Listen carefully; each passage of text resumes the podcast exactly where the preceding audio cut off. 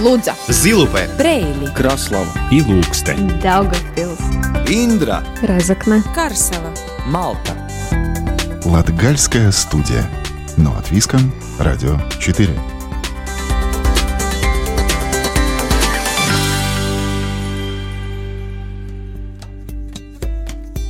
Добрый день, друзья! Приветствую вас! В эфире Латвийского радио 4 звучит программа «Латгальская студия». У микрофона Марина Титаренко. Ожесточенная кровопролитная война в Украине вынуждает миллионы украинцев покидать родные места. Те из них, кто волей судьбы оказались в Латвии, ищут применение своих профессиональных знаний и опыта на благо страны, которая дала им убежище. Сегодня мы расскажем об украинских врачах, приступивших к работе в медицинских учреждениях Латгалии. В ближайшие полчаса интервью с врачом-неврологом Резакнинской больницы Владиславом Паршиковым из Украины – Отмечу, что в ближайшее время еще два украинских врача, травматолог и анестезиолог-реаниматолог, начнут работать в Резакнинской больнице. Продолжит эту тему репортаж Сергея Кузнецова. Далее рассказ Ивы Чигана о самой длинной пешеходной тропе в Латгалии Эзертака. И, как всегда, прозвучит немного латгальской музыки. Латгальская студия. Но от Виском, Радио 4.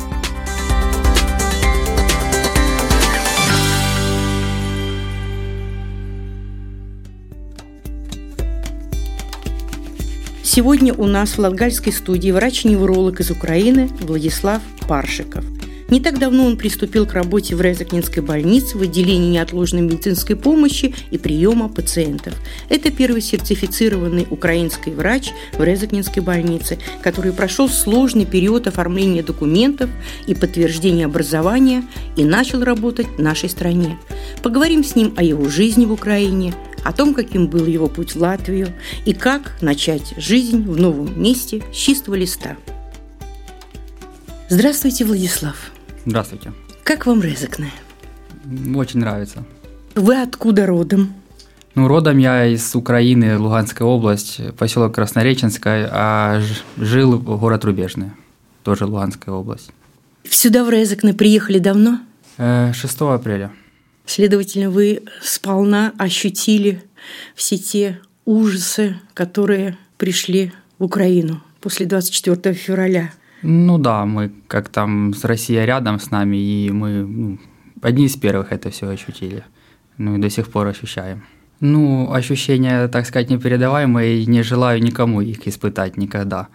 Ну, мы подозревали, что что-то назревает непонятное. И друг полицейский позвонил, в 4 утра и сказал, собирай семью, вези в поселок, началась война. Тогда было очень страшно. Потом, через буквально минут 15 после его разговора, слышим, как будто то ли самолет летит, то ли ракета, ну непонятное. И сильный взрыв, что окна задрожали. Мы собрались, сели в машину, все, что было с собой, отвез семью домой, в поселок. Поначалу было спокойно, там мотор ракета раз прилетела и все, тихо-тихо. Ну и вернулись в город опять. Мне на работу ходил, Потом посидели мы буквально там еще ну, недельку, и начался ад. Войска уже подходили к нашему городу, э, ну, сильно были взрывы, выстрелы и так далее. Мы сидели в бомбоубежище, ну, долго достаточно. Ну, там у нас бомбоубежища были обустроены неплохо, там и вода была, и питание привозили, и такое. И тогда еще магазины более-менее работали. Потом, когда уже была возможность, мы выехали в поселок к родителям, опять же. А родители где? Это Краснореченск, ну, 40 километров от нашего города. Но, как оказалось, тоже неудачно приехали, потому что там тоже были постоянные обстрелы. Потом там пришла э, армия ЛНР, так называемая, и там ну, творилось тоже не очень хорошие вещи. Мародерство, грабежи, угрожали там некоторым людям, то люди пропадали, Наш мэр поселка вообще вот уже его два месяца нету, никто не знает, где он. Потом уже сидели-сидели, надоели эти обстрелы, думали куда-то ехать. Попробовали поехать в Украину, там через линию разограничения. Не получилось, там тоже сильные обстрелы. А с маленьким ребенком ехать, ну, как-то не очень хотелось. А сколько ребенку маленькой, скажите? Год и девять. Ну, и решили поехать куда-то, хоть куда-нибудь, только под, от обстрелов подальше поехали к жене родственникам, ну, там через Россию нам только путь был. Посидели мы там пару дней и поехали, решали, ну, надо куда-то ехать. Ну, думали поехать в Польшу, там были знакомые. Ну, там не получилось. Ехали долго мы очень сюда, через Россию. На границах очень долго, то расспрашивали много, там держали нас, ну и так далее. На, на границе в Россию было 17 часов стояли, и на границу Латвии, тоже на российской границе стояли тоже где-то 17 часов. Э, ну а сюда приехали, дорога лежала, тоже думали на Польшу. Ну, приехали сюда в Резекне чисто переночевать. Транзитом. Да, транзитом. Сказать, ну, да? я да. Не, не, вообще, мы ехали вслепую, не знали, что дальше, куда, что нас ждет. Ну, нас, в принципе, никто нигде не ждал. Потом я переночевал здесь, думаю, ну, надо 6 часов поспать, это очень мало. Думаю, надо еще день отдохнуть. Пошел, узнал за больницу, ну, мало ли, там, на, на работу, может, кто-то возьмет, может, нужен доктор. Ну, мне очень сильно повезло, что, как оказалось, нужен. Ну, и решили остаться здесь. Ну, хотя нам город очень понравился изначально, потому что он маленький такой, чистый, самое главное, ну, и отношение людей тут хорошее. Те, кто даже коренные латыши, ну, в принципе, понимают все, можно спросить, по крайней мере, все, и расскажут.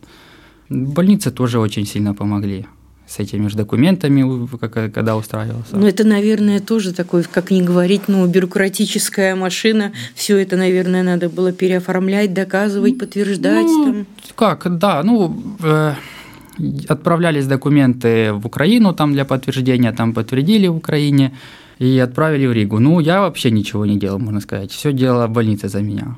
Я просто приходил, подписал документы. Надо было просто принести документы и все. Следовательно, вы столкнулись с такой хорошей, надежной поддержкой и помощью. Да, да. Если бы ну, сказали сам все делать, я с ума сошел бы, ну, не знаю, что бы делал. Но это сразу вселяет доверие, ну, правда конечно, же ведь? Да. И сразу хочется уже здесь остаться и вместе с ними в одной команде работать. Да, когда я еще только пришел в больницу, главврач вообще не сразу, как ну, без всякого, как бы не было, как обычно у нас бывало, что подожди, подожди, иди, я позже и так далее. Тут Проволочки какие-то, да? Приходите я, завтра. Ну, даже не завтра, вот я подождал буквально минут 10, потому что была конференция. Позвали, вот так и так рассказал, расспросили все. Можете работать, мы вас заинтересованы. Ну, я очень сильно обрадовался. Думаю, ну... А где вы учились? Где получили образование? Ну, получал э, в Луганском медицинском университете. А профессию врача э, выбрали осознанно? Была какая-то, может быть, детская мечта? И почему именно специализация врач-невролог? Ой, ну это вообще отдельная история. Когда шел учиться, я вообще хотел идти в полицию. Э, ну, я там с документами затянул, не успел. Думаю, ну, дальше что? Ну, у меня мама медик, э, фельдшер работает уже давно. Ну, ну, пойду врачом. Ну, начал учиться как-то, нравилось.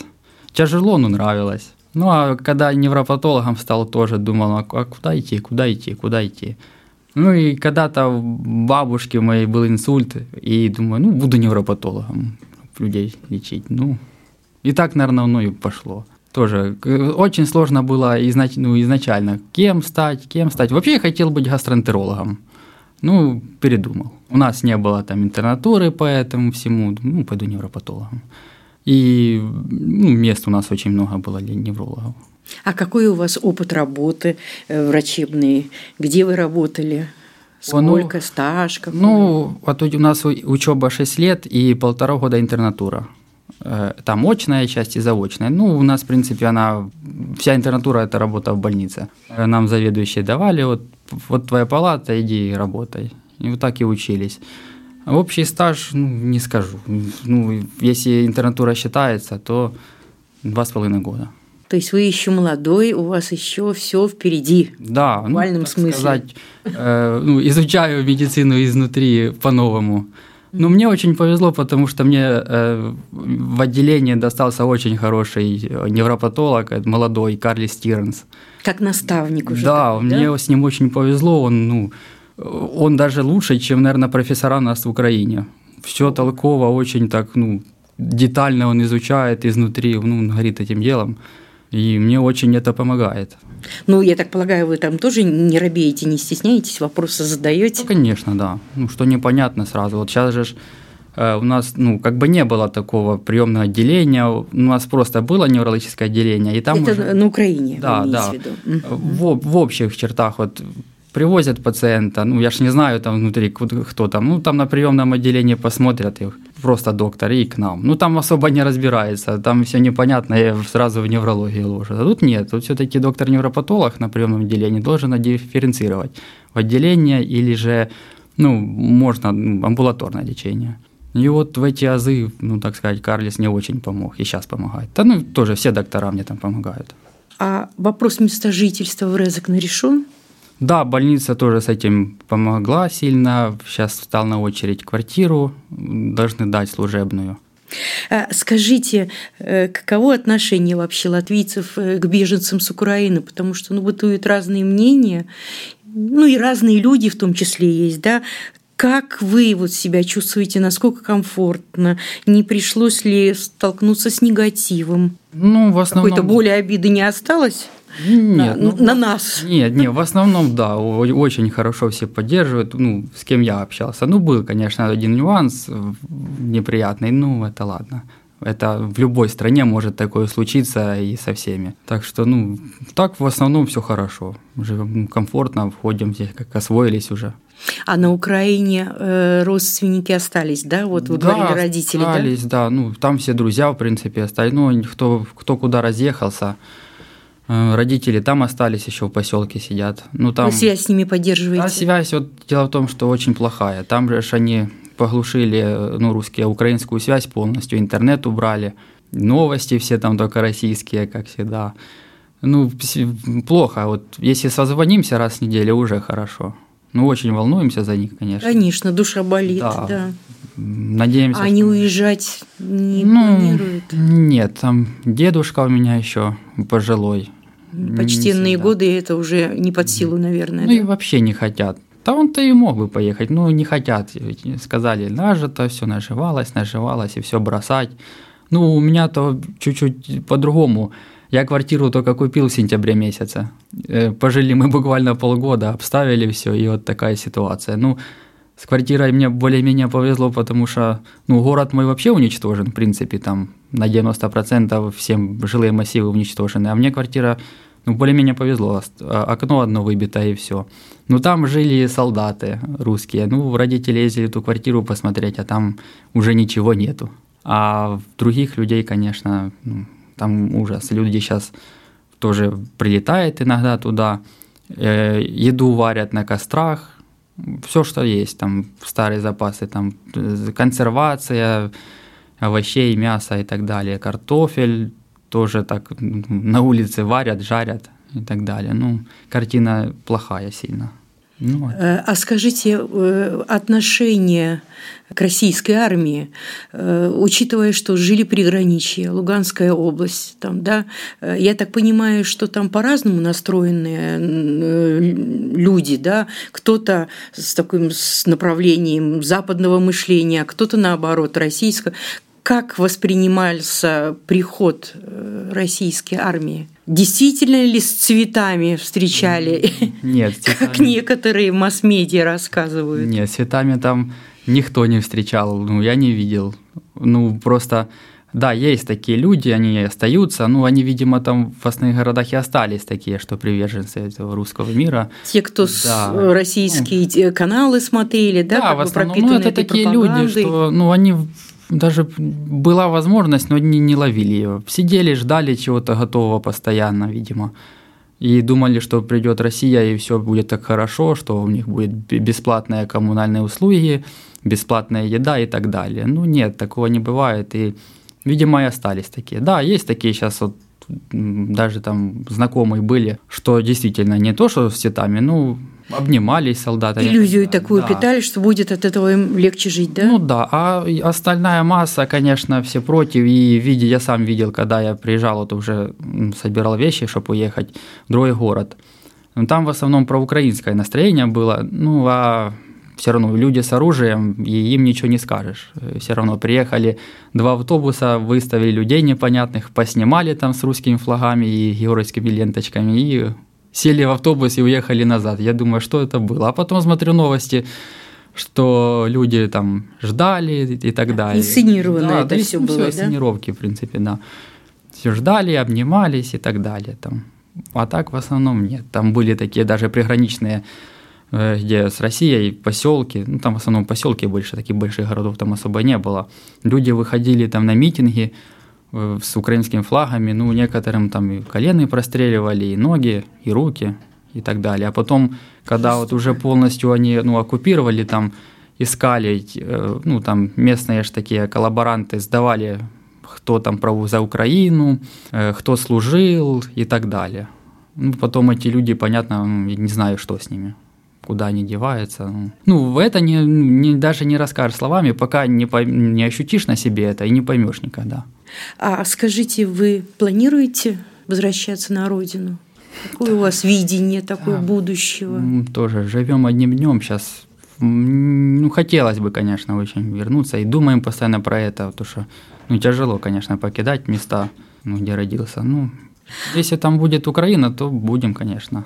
А пока там будет такое, то, наверное, уже не, не, не вернемся. Э, живя здесь, в Латвии, в Резекне, конечно же, и, и тем более работая в такой службе, как медицина, предстоит освоить латышский язык. Ну, конечно. Вас это не пугает?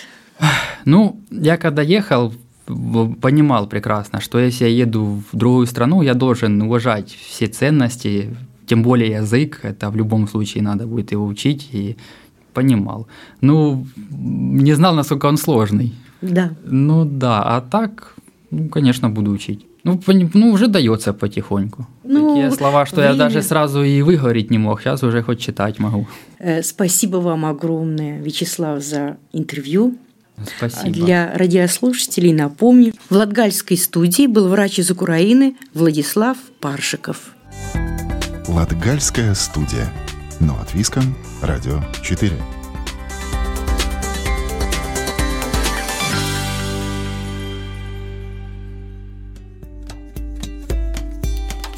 Продолжаем тему трудоустройства украинских медиков в Латгальском регионе – Врачи из Украины нашли применение своим медицинским знаниям, навыкам и опыту и в Даугупилской региональной больнице, а также изъявили желание работать в стоматологической поликлинике города.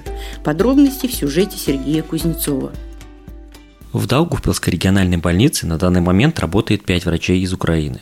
Первой в начале мая пришла кардиолог. А на этой неделе официально устроились еще четыре специалиста, рассказывает руководитель больницы Григорий Семенов. В целом у нас это коллеги довольно-таки покрывающие широкий спектр.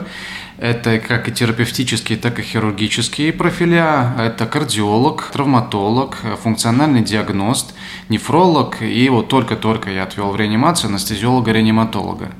Впереди у нас еще ожидаются два специалиста, но там надо решать вопросы именно уже во-первых, первое, бюрократические со статусами, во-вторых, э, к сожалению, не у всех очень просто дается преодоление границы.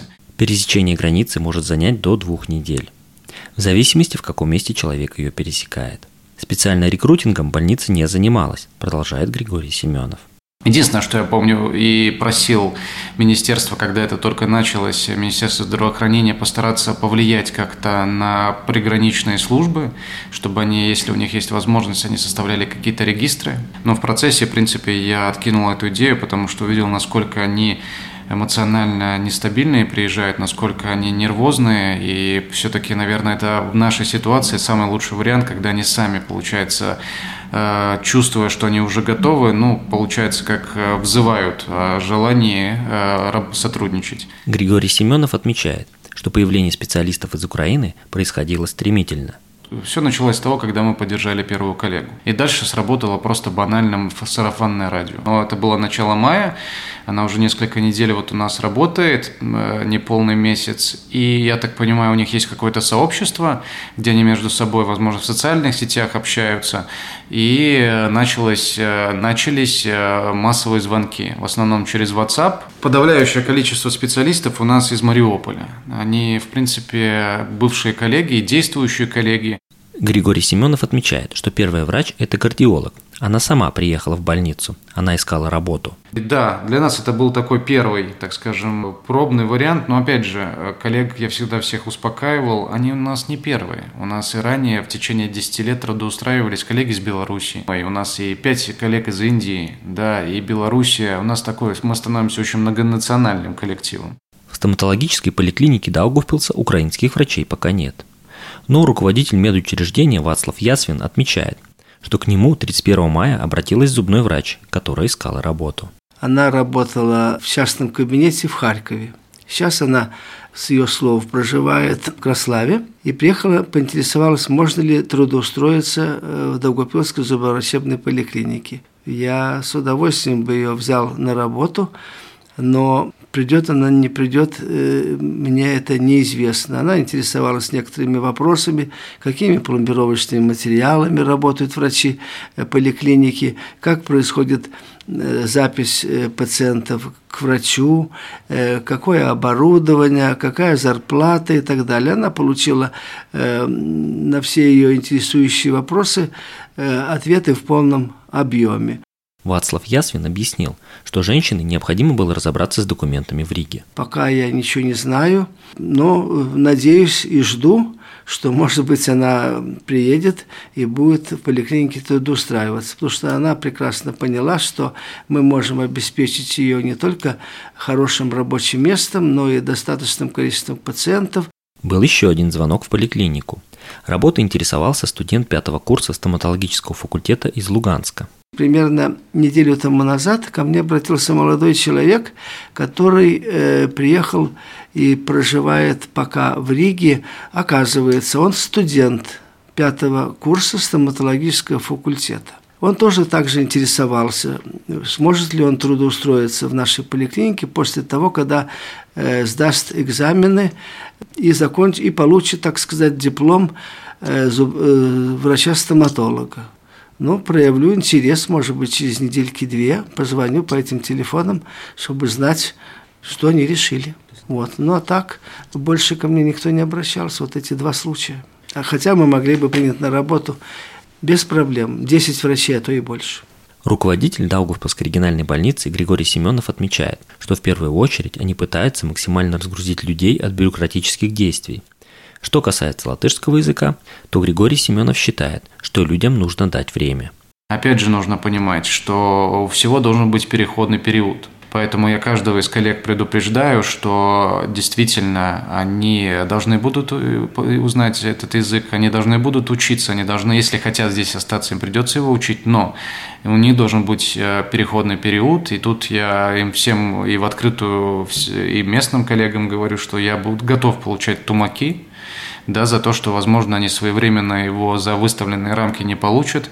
Вопросы, связанные с тем, что незнание латышского языка, им могут помочь действующие коллеги, фельдшера, сестрички помочь в коммуникации. Опять же, я считаю, что очень глупо отказываться, не давать шанс ни себе, ни э, украинским коллегам, потому что это возможность взаимовыгодной поддержки. Как и в стоматологической поликлинике, в региональной больнице требуется много специалистов, и украинские врачи могут закрыть часть позиций и разгрузить действующих медиков. По имеющимся данным, на этой неделе в учреждениях самоуправления Даугавпилса, кроме больницы, еще два человека из Украины работают в компании спецэту. Еще двое в школах и один в детском саду. Латгальская студия. Но от Виском. Радио 4.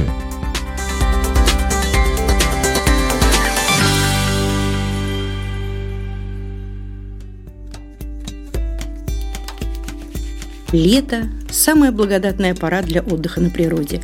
В этом туристическом сезоне для любителей продолжительных пеших походов предложена самая длинная пешеходная тропа в Латгалии. Называется она Эзертака или Озерная тропа. Подробнее об этом расскажет Ивата Чиганы. Протяженность пешеходной озерной тропы 1070 километров, и ведет она вдоль 134 разных водных водоемов Латгалии – как рассказывает руководитель туристического информационного центра Лудзинского края Лига Кондраты, это длинная пешеходная тропа уже третья в Латвии. Уже пару лет, как мы можем тоже использовать э, некоторые длинные тропы мимо моря. Это называется юртака. И вторая по лесам и можно идти по лесам и в Латвии, по Видземе, и в Эстонии. Эта тропа называется Мештака. Озерная тропа в Латгале поделена на участки, и туристы сами выбирают пройти один или несколько участков, длина которых в среднем до 30 километров, или все-таки осилить весь маршрут. А уже для этого потребуется целый месяц, продолжает Лига Кондраты. И она начинается в области Виляки и проходит до самой границы Литвы и до самой границы Белоруссии. Виляки, да, э, Балви, Карсава, Цибла, Лудза, Зылупе, Пасинь, Вацлабада, дальше в природный парк озера Разно, и потом он идет э, тропа э, в, через Педрую в Краславу по природным территориям реки Даугавы до Даугавпилса и обратно через Прейльскую сторону э, в центр природный парк Разно и до озера Лубанас и потом опять же до Балвы. Любителям пеших прогулок нужно учесть, что маршрут ведет в основном по грунтовым лесным дорогам и тропинкам. А чтобы поход был еще и познавательным, на маршруте много разных исторических и природных объектов. В пути турист может э, не только быть в природе, но и смотреть культурно-исторические объекты. Очень много э, разных церквей, есть музей, очень много предпринимателей, которые предлагают э, свои хозяйства смотреть. Мы, конечно, приглашаем и хозяев усадеб, э, которые находятся рядом с тропой, предлагать свою продукцию, не только воду и место отдыха, может быть, где человек может посидеть и отдохнуть. Информацию о озерной пешеходной природной тропе Латгалии можно найти на портале Latgale Travel. Там доступна и подробная карта маршрута.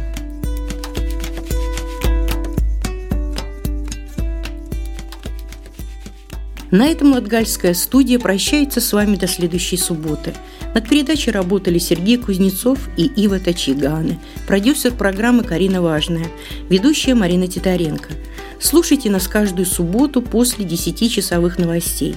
Повтор программы звучит по четвергам в 20.15. Также в любое удобное для вас время доступен архив всех передач Латгальской студии на сайте Латвийского радио 4.